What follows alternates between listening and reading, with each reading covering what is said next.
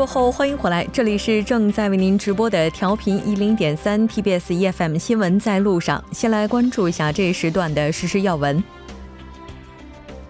南北韩十五日举行高级别会谈，并决定于十一月末至十二月初期间举行铁路、公路连接项目开工仪式。十一月中旬在金刚山举行红十字会谈，协商离散家属团聚问题。韩国检方以渎职、贪污等嫌疑，将韩进集团会长赵亮浩移交至法院。因水杯门事件引发争议的赵亮浩之女、前大韩航空专务赵显民被宣判无罪。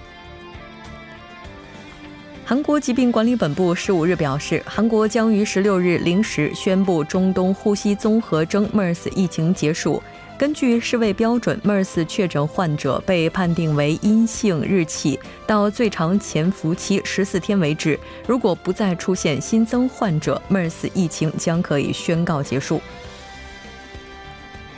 根据香港媒体报道，香港演员周润发近日前往台湾台北宣发新电影，在与粉丝见面时表示，将捐出自己的个人全部财产五十六亿港元。好的，以上就是今天这一时段的时事要闻。接下来的一个小时将为您带来今天的一周体坛新闻放大镜以及民生零距离。广告过后马上回来。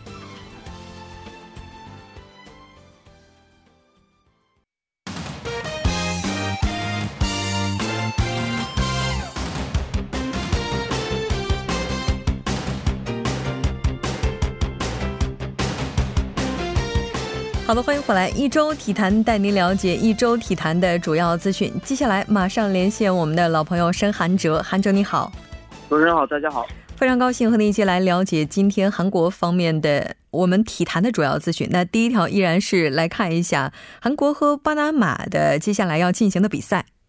啊，是这样的，十六号的这个将在下午的八时呢，和这个韩国国家足球队呢将在这个天安的这个综合体育场与这个巴拿马要进行一场热身赛。而这个巴拿马呢，现在是力压美国于这个六日将踏上这个俄罗斯，呃世雷赛的这个决赛圈所以说，而且这一天呢，而且巴拿马是公休日，所以说，呃，韩国和巴拿马的这场热身赛呢，我觉得还是非常值得期待的。嗯，是的，没错。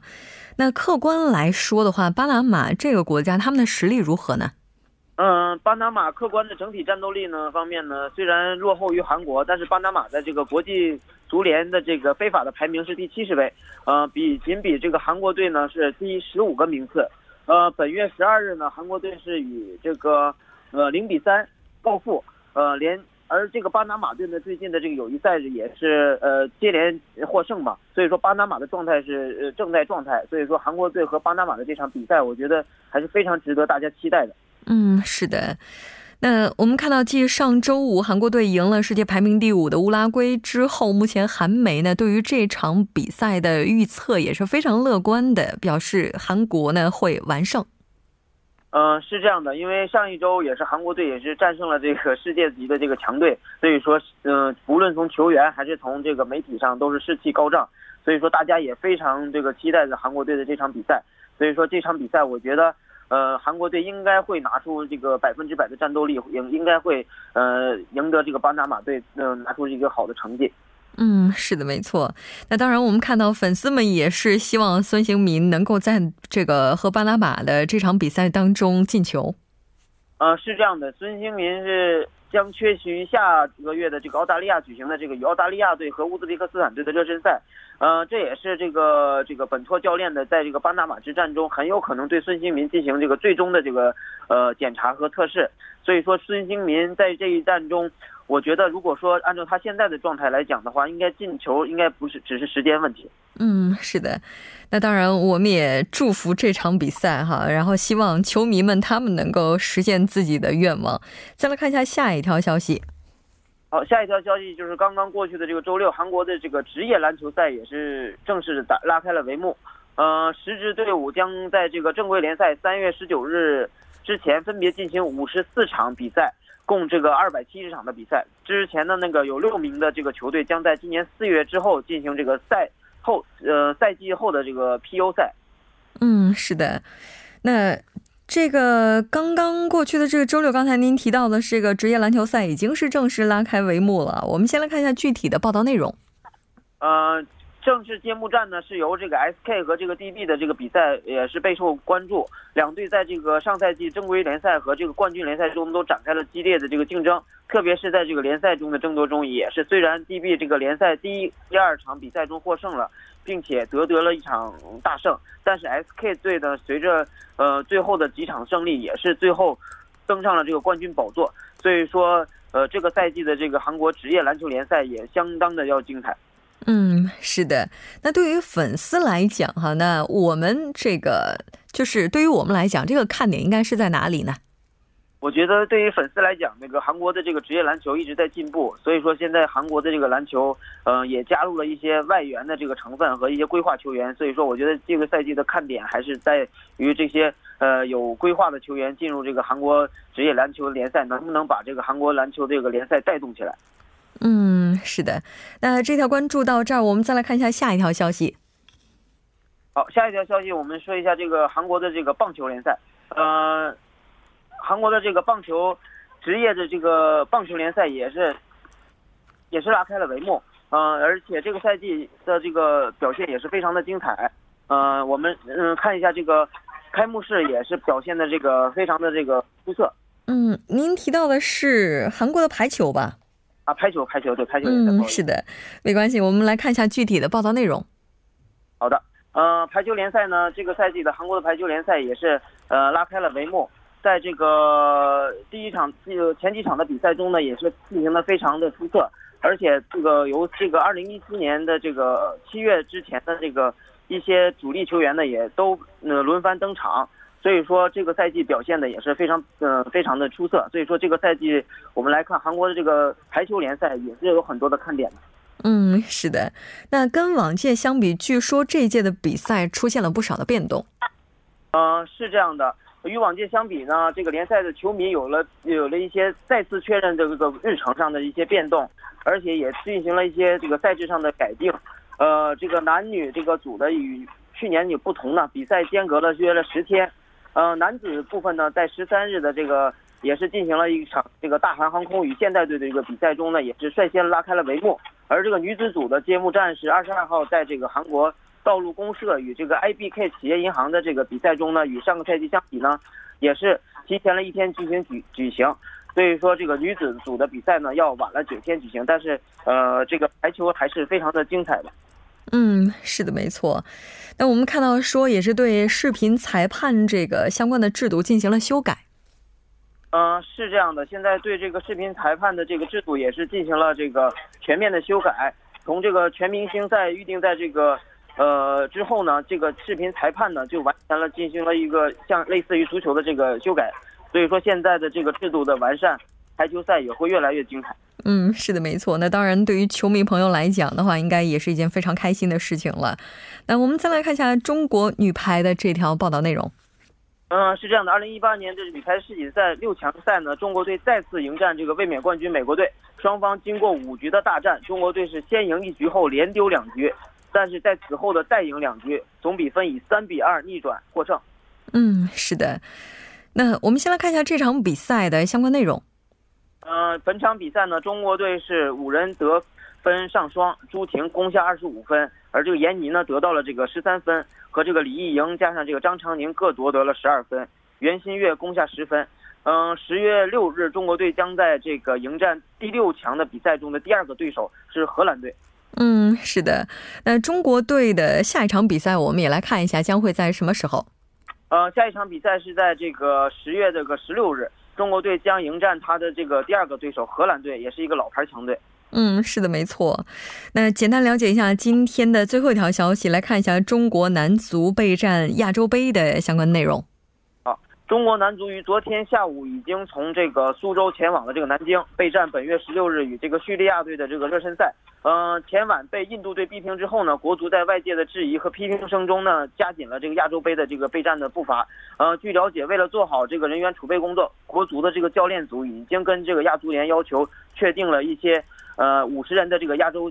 杯的这个集训的大名单，并从最终挑选出了三十二名的这个精兵强将。嗯，是的。那当然，我们也看到，在男足集训营揭开军训序幕的同一天，国足呢在距离泰安七百多公里的苏州，也是和印度队进行了一场热身赛。好的，非常感谢韩哲带来今天的这一期节目，我们下期再见。好的，谢谢大家。接下来关注一下这一时段的路况、交通以及天气信息。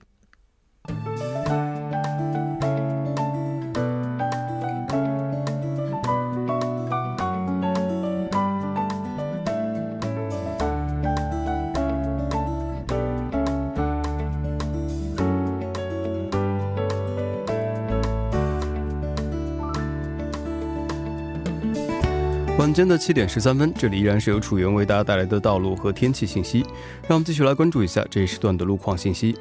在彭塘水西路彭塘至青潭大桥方向，在江南驾校考场附近的三车道上面，不久之前发生了交通追尾事故，受此影响，后续路段拥堵情况较为严重。此外，青潭大桥北端至南端路段由于晚高峰的关系，道路拥堵；相反方向，滩川一桥至青潭大桥、辅警至水西的路段，由于压力比较集中，出现了交通停滞。接下来是在东部干线道路圣水大桥至一政府方向马德地下车道附近的二车道上面，不久之前发生了客车和私家车之间的追尾事故。目前事故已经得到了及时的处理。受事故余波的影响，该路段路况复杂，属于事故高发路段，还请后续车辆注意减速慢行，小心驾驶。下一则路况来自于京仁高速公路首尔方向富川进出口至新月进出口的四车道上面，不久之前发生的交通追尾事故，目前已经得到了妥善的处理，道路恢复正常。受事故余波影响，后续路段出现了交通停滞，还请各位车主朋友们参考以上信息，注意安全驾驶。好的，让我们来关注一下天气。明天由于受到来自于西北方的大陆高气压影响，除中部地区天气晴朗之外，南部地方和济州岛等地均为局部多云天气。由于冷大陆高气压扩张的关系，气温呈现下降趋势，昼夜温差相差十度以上，还请各位车主朋友们注意健康管理。来关注一下首尔市未来二十四小时的天气情况。今天晚间至明天凌晨，局部多云，最低气温九度；明天白天，局部多云，最高气温二十度。好的，以上就是这一时段的道路和天气信息，我们稍后再见。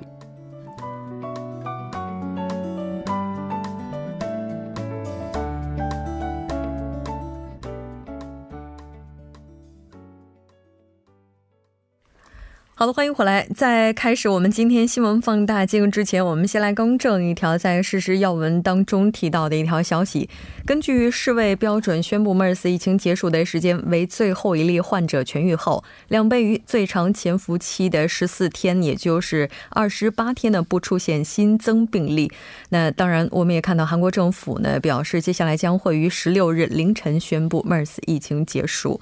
那多角度、全方位为您深入剖析韩中两国实施热点焦点。今天我们要讨论的话题是韩国企业出逃海外潮，当然也期待您的参与。那您可以发送短信到井号幺零幺三，通信费用每条为五十韩元。另外，您也可以在 YouTube 上搜索 TBS EFM，在这个搜索 Live Streaming 的同时，也可以点击对话窗参与互动。那今天我们请到直播间的两位嘉宾，一位是来自韩国外国语大学的肖树峰教授，肖教授您好。穆真你好，大家晚上好。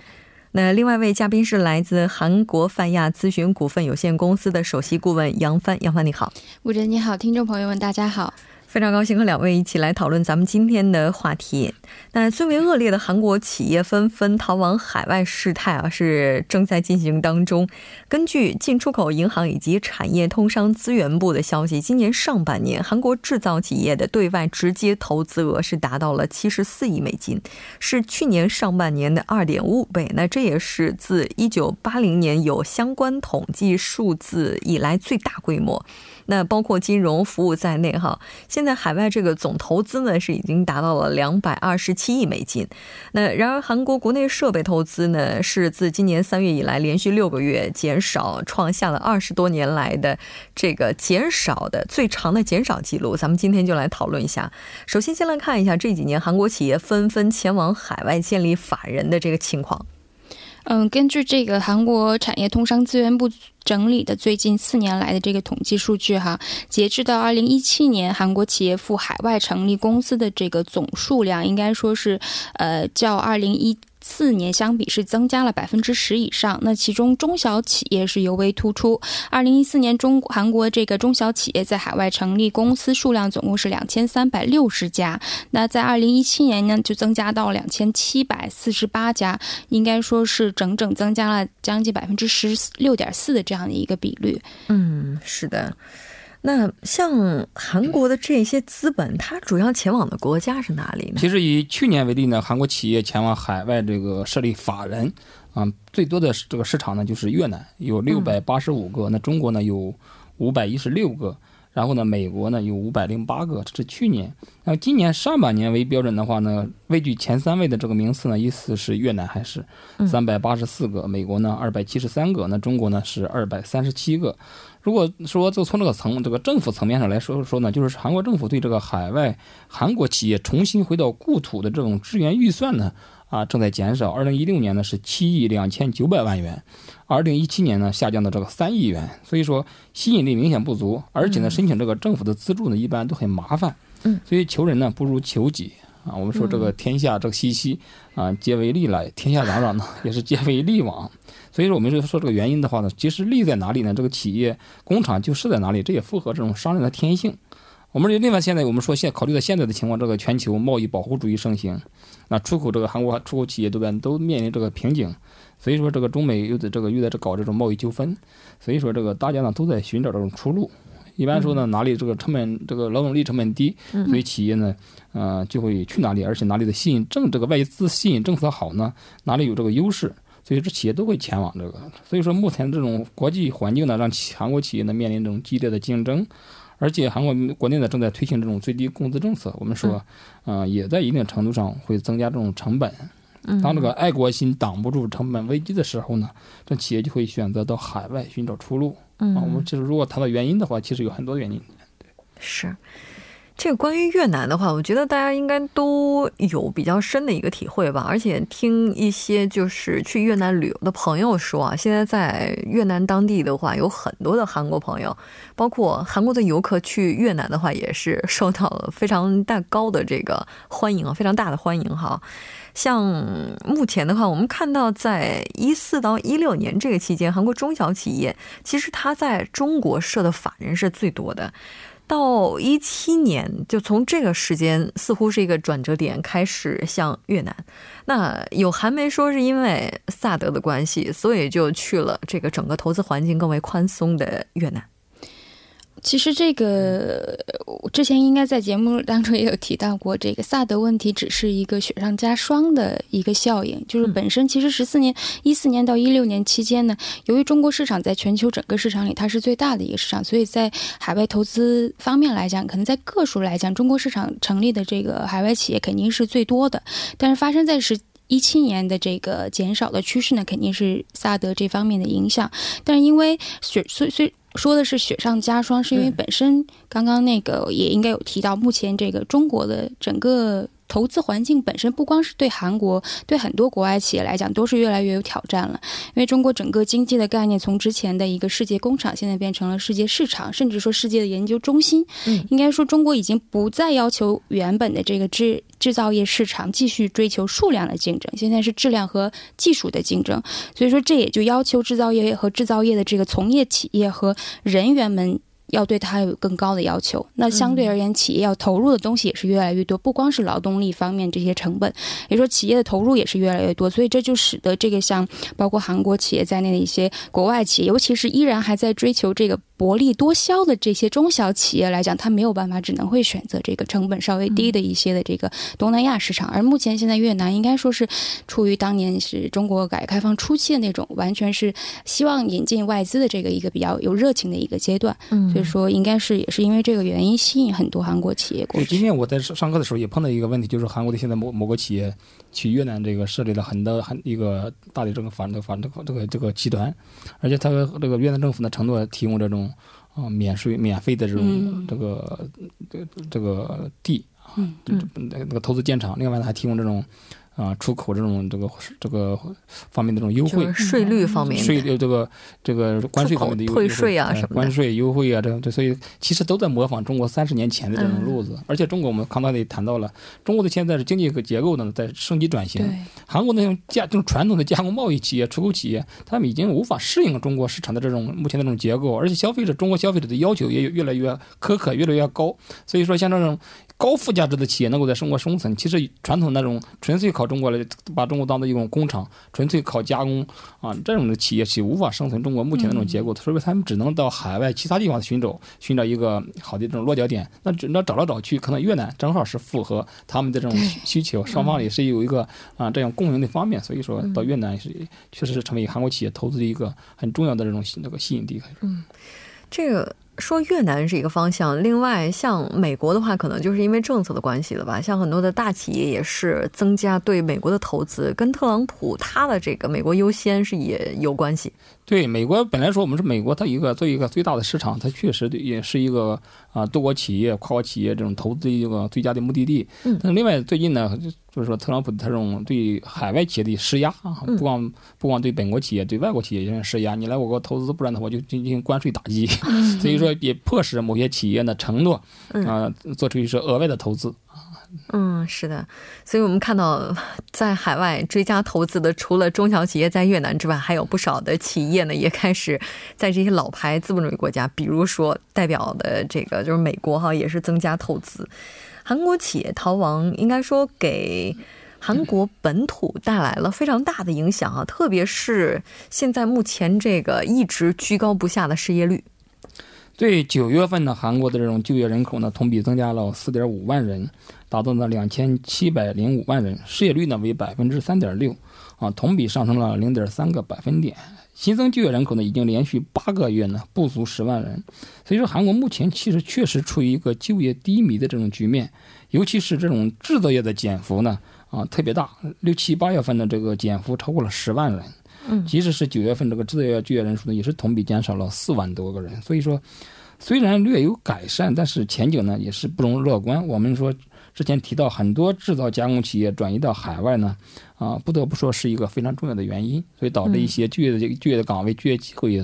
随时呢转移到海外。对你像这个韩国经济研究院就做了一个分析，就去年随着韩国企业放弃国内市场去海外，他就带走了四十三万九千个就业岗位。嗯，也就是说他是去海外选择海外当地的劳动力，而不是韩国当地的这个就业人员。嗯，所以说这对这个就业呃率的影响应该是挺大的。对。虽然说九月份的时候，因为有一个中秋哈，然后再加上这个包括其他的一些因素，有一些数据是暂时出现了好转，但是十月份的时候，这个数据还能不能维持，也是很多人现在担忧的。那韩国国内这个设备投资呢，是从今年三月份以来连续六个月是一直在往下减的，那创下来近二十年来最长的减少记录。那这个又跟什么有关呢？其实韩国设备投资指数呢，主要是依靠半导体企业的这种设备投资贡献率。我们说这个，但是现在这个半导体企业的这种设备投资，在今年的三四月份呢，已经这个结束。我们说它后续的动力明显不足，所以说才出现这种设备投资呢开始趋缓的动向。那另外，为了这种促进这种经济良性循环呢，一般都是从投资开始着手。